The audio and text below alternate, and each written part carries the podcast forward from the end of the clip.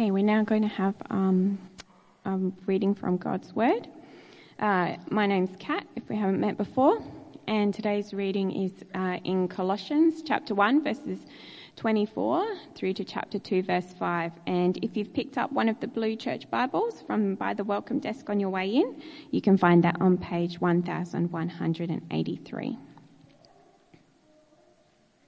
Now I rejoice in what I am suffering for you, and I fill up in my flesh what is still lacking in regard to Christ's afflictions, for the sake of his body, which is the church. I've become its servant by the commission God gave me to present you the word of God in its fullness. The mystery that has been kept hidden for ages and generations, but is now disclosed to the Lord's people. To them, God has chosen to make known among the Gentiles the glorious riches of this mystery, which is Christ in you, the hope of glory. He is the one we proclaim, admonishing and teaching everyone with all wisdom, so that we may present everyone fully mature in Christ. To this end, I strenuously contend with all the energy Christ so powerfully works in me. I want you to know how hard I'm contending for you and for those at Laodicea, and for all who have not met me personally. My goal is that they may be encouraged in heart and united in love, so that they may have the full riches of complete understanding, in order that they may know the mystery of God, namely Christ, in whom are hidden all the treasures of wisdom and knowledge. I tell you this so that no one may deceive you by fine sounding arguments. For though I am absent from you in body, I am present with you in spirit, and delight to see how disciplined you are and how firm your faith in Christ is.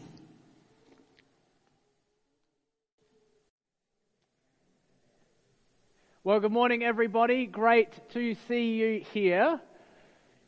Do stay for morning tea. Uh, afterwards, we have um, a bigger spread on today. Um, so do enjoy yourself make uh, the conversation happen and enjoy some morning tea after that as well. Hey, um, following on from last week, we saw the gravitas of Jesus, didn't we?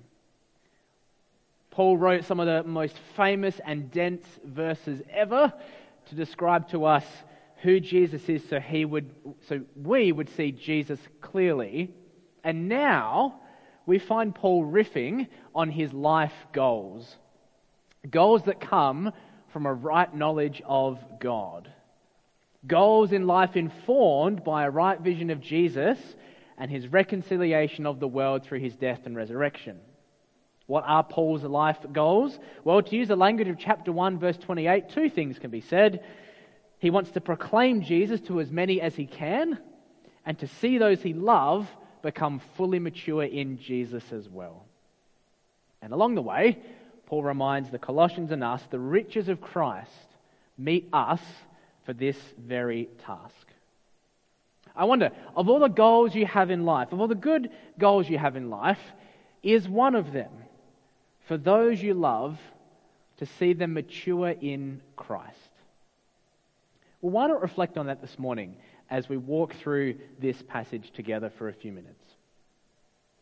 Now, as we begin, you'll notice that bookending this section uh, from the beginning to end are strange words like suffering, energy, contending.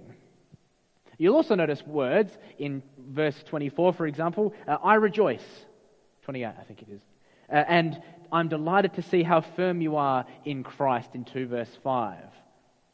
You see, Christianity has moments filled with hard work and exhaustion and suffering because of Jesus. But, like a new parent knows with their kids, to see those you love and mature and grow in Christ is a delight. And Jess mentioned that, didn't she? To play a part in bringing someone to faith in Jesus is gloriously valuable, is it not?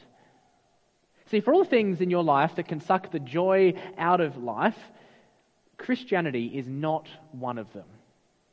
So let's recalibrate today some of our life goals in light of the riches of Jesus, so that you and me will proclaim him more and see others mature in him as well. And let's be a church that does this together. So, first section comes from verse 24 to 2 verse 1. And it's all about strenuously contending to proclaim and present everyone mature in Christ. Listen to verse 24.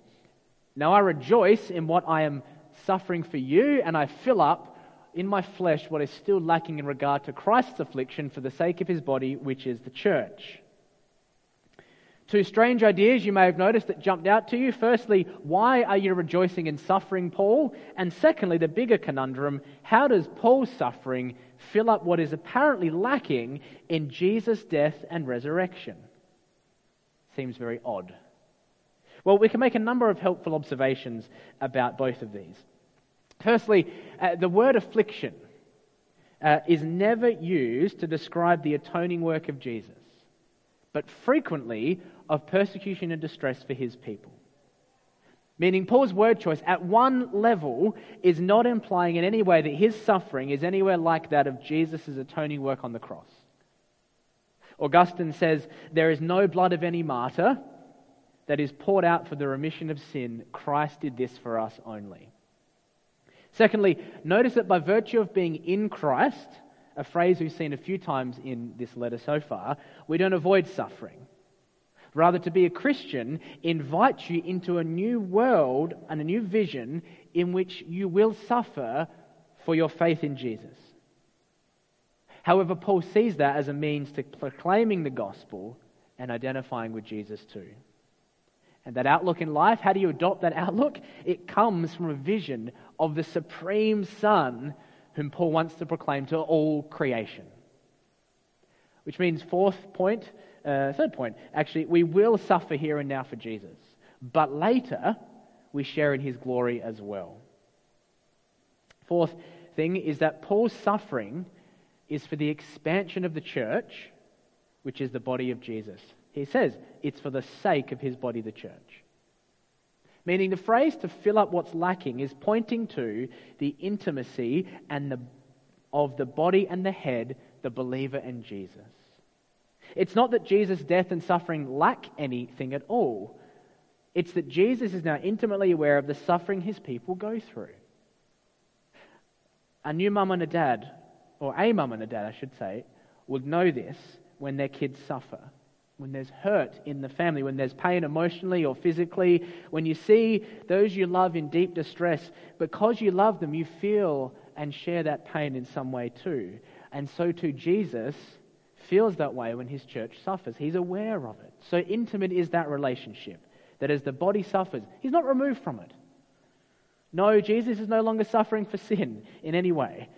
But through proclaiming his name, as you and me suffer for the sake of that, Jesus is aware and sensitive to that. As verse 25 goes on to say, Paul sees himself as a servant of the church for this end. I've become its servant by the commission of God that God gave me to present you the word of God in its fullness. Paul is very aware that suffering has a use by date. But what is not going to end, like the never ending packet of Tim Tams that used to be on the TV when I was a 90s kid growing up, is the fullness of God's Word. Knowing God through His Word is a never ending goal. And it's this fullness that Paul is so eager to proclaim as he keeps pointing everyone to who? The Supreme Son. Look at verse 26. The mystery that has been kept hidden for ages and generations, but is now disclosed to the Lord's people. Mystery here is, is that God is not just interested in one people group, but in uniting all people, all creation, we saw last week, together under him through his son, Jesus Christ. That's what's been fully disclosed in the gospel. So when Paul says in verse 27, uh, to them God has chosen, he's reminding us that while God did work through a people group, the Jewish nation, he's got bigger plans than just one nation. God has always been about making himself known to the world. And in Jesus, the full mystery of how that's going to happen has been fully disclosed. See, God is not playing a cosmic game of hide and seek, but through the preaching of His word, He is making Himself known in a personal way. Notice the, the personal, intimate knowledge, um, language in verse 27. No, you can't because I missed it. Uh, listen to it. You, you read it. To them, to them, God has chosen to make known among the Gentiles the riches of this glorious mystery, which is Christ in you, the hope of glory. To them, to them, Paul says, Christ has made himself known. How does Jesus make himself known? Through the Supreme Son, taking up residence in you, Christ in you, giving you a divine goal, the glory of God. That is, God's glory is shown in his work of grace to save sinners like you and me, and it calls forth praise from us, giving us a goal and a purpose in life to make God look wonderful in all that we do. That's how you glorify God. Now we get to verse 28. How does that look? What does it look like? Well, he is the one we proclaim, admonishing, teaching everyone with all wisdom, so that we may present them fully mature in Christ. What's Paul's goal in life? What's his team's goal in life? Because he says, We proclaim, admonish, teach. Do it with all wisdom so that everyone can be mature in Christ. The word mature has the idea of an end goal or a purpose you want to achieve, meaning that all we do as Christians isn't just proclaiming and teaching at, as the end goal. Those things happen with the goal of seeing someone coming to Christ and maturing in Christ, right? And knowing that goal is going to keep the Colossians and you and me healthy and growing in life and ministry. And knowing the goal of maturity is something that parents and mums know all too well. I'm sure you have at home one of those blue books you got from the hospital. Have you got one? Yes. And you have charts for recording all the data about your loved little child. You may have an app for breastfeeding. You may have an app telling you when the wonder weeks are on. You may have gone to the pharmacy to use the scales because you want to weigh your child and know if they're putting on weight and all those wonderful things. And of course, they exist because we care about measuring growth and the health of those we love. Now, of course, you can live and die by the trend lines, and, and it's un, it can be unhelpful, very unhelpful sometimes. But the intent behind them is we want to see those we love mature and grow. And so too, Christianity cares about growth and health and maturity. And just like you need wisdom to understand the blue book and, and how to work out how to get through the wonder weeks as a parent, so too, we need wisdom which comes from the fullness of the Word of God and the wisdom of Jesus wisdom to give us right goals, wisdom to make tactical decisions for the gospel every day. And Paul will get to those decisions, actually, as we get through Colossians more. He hasn't got there yet. He's just giving us the right vision to set us up well for later. But for now, notice that thinking that way, and if you know that as a parent, takes an enormous amount of energy. Look at verse 129 to 2 1. To this end I strenuously contend with all the energy that Christ so powerfully works in me. I want you to know how hard I'm contending for you and those at Laodicea, and for all who have not met me personally. Up until this point, most of what Paul has described is a holy sweat that he's putting in. Verbs like rejoice and fill up and proclaim and admonish and teach, strenuously contend. Effort, right? But for all the effort, notice Notice that Paul is not digging deep to find in his own true self what he needs. The verb works points to the powerful dynamic energy of Jesus that enables him to do any of that. The energy he needs comes from Christ's power.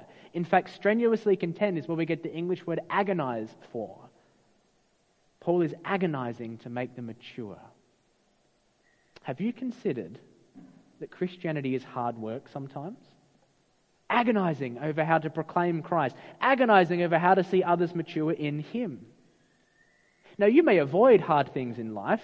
You may avoid hard things at work, bemoan you have to do anything that requires energy. But Christianity does not, Christianity does not let us adopt that same mindset. Hard things and effort are part of the gospel story we've been called to. It's not against grace and love by any means. Christ will keep you going as you put in the effort, a Holy Spirit, faith fueled effort, in fact. You see, God delights to work through frail, faulty people like you and me to proclaim the gospel and mature people. And when you recognize that, when you recognize your limitations, it puts you in the best place for Jesus to energize you. Again, motherhood's an, an apt parallel here. The struggle for your kids' health and progress, maturity, joy, and growth is agonizing at times, isn't it? Watching them almost do something, seeing them travel in life, making decisions, and you, you, it's a hard thing. It's costly on so many levels sleep, personal space, rest, relaxation, brain space. And the realization of how lacking one human can feel for the task. But as you realize your frailness as a Christian, it's one of your greatest assets. How? Because it draws your attention to the one who never grows tired or weary, who gives us all the energy you need to be his people. Do you not know this? Have you not heard about this? The Lord is the everlasting God, the creator of the ends of the earth. He will not grow tired and weary, but you will. His understanding no one can fathom, but you'll hit limits all the time. He gives strength to the weary, and you're really weary and not as strong as you think. And increase the power of the weak, and we are weak. You see, in God's economy, it's wonderful to see ourselves as limited. So please know, everyone here today, God loves you as you are. His love makes you lovely. And remember, He never called you when you were strong. While we were still weak, at the right time, Christ died for the ungodly. Therefore, strenuously contend to proclaim and present everyone mature in Christ. That's Paul's goal. Is that your goal as well? One of them. Now, in the immediate context here, there's something else going on too. Paul says this to pastorally care well for the Colossians. At the moment when he writes this letter, the, the winds of influence are blowing against them. And while in verse 5, chapter 2, verse 5, he's delighted to see them standing firm and disciplined in the faith, the wisdom Paul's giving them is to tell them all about the supremacy and the sufficiency of Jesus now, so that as a church, they will fight for the delight to see each other stand firm. They'll fight for the delight to see each other stand firm. He tells them as a community of faith, they need to adopt this outlook in life. Look what he says in verse 4 and 5. I tell you this so that no one may deceive you by fine sounding argument. You know, in insurance or vaccinations or healthy eating are all about helping us weather the storms of life when sickness, old age, or disaster come at us. You can pick other examples, I'm sure. The idea of investing now well so that you can stand firm later. And so, too, as Christians, knowing the sufficiency and the supremacy of Jesus is the insurance when the winds of persuasive, fine sounding voices blow against us. And being part of a loving community, 2 verse 2, who remind each other that in Jesus are all the treasures of wisdom and knowledge, 2 verse 3, is the healthy diet you and me need to stand firm. Do you realize the community that you belong to has a big impact on your health as a Christian? And you know, each of you today that are here, as we gather, we can refresh the hearts of each other to that purpose, to that end. Each one of us has the ability to encourage someone else to maturity and to help them stand firm in Christ. And one reason, just one, there's many, but one reason why we gather is to proclaim Jesus to each other and mature in Him. And while right now, for this very few moment, I delight in doing this to all of you together, I delight nothing more than to refresh your hearts week by week by week. Don't forget, you do that for each other too. You get to do that for one another so that we can stand firm. Paul says, I agonize for you is encouraging and refreshing one another an attitude you adopt when you gather each week? Well, may you make that your goal. Because when you do, everyone's feet get a little firmer on Jesus, everyone's confidence in the Supreme Son grows, and together, as God's people, we weather the storms of life. Therefore, let's wrap this up by asking ourselves the question In my stage of life, with all that's going on, am I contending with all his energy or my energy? Is one of my life goals to know Jesus more and for others to know him more as well? And mothers, may I say today of all days, may you contend for your children. Contend for your children in every way to make them healthy, mature, but especially contend for your own love of Jesus so that you can give, give your kids a big vision of the Supreme Son. And as a community, let us all, by the grace of God, work hard by the energy He supplies to become mature through all the energy He gives us. Let's be a church that has a big vision of Jesus and works hard so we can all stand firm in Him. And let's do that each week. Would you join me? Yes, Luke. Excellent. I am assuming you're agreeing with me. Let me pray, and then um, we will sing to our wonderful God again.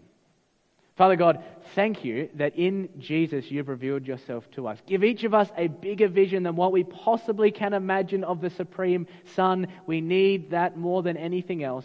We need your grace and your mercy to us. So, God, give that to us. May we then Father, encourage each other with one of our life goals to see each other mature in Him, agonizing over that, so we can proclaim Jesus and see more and more people saved.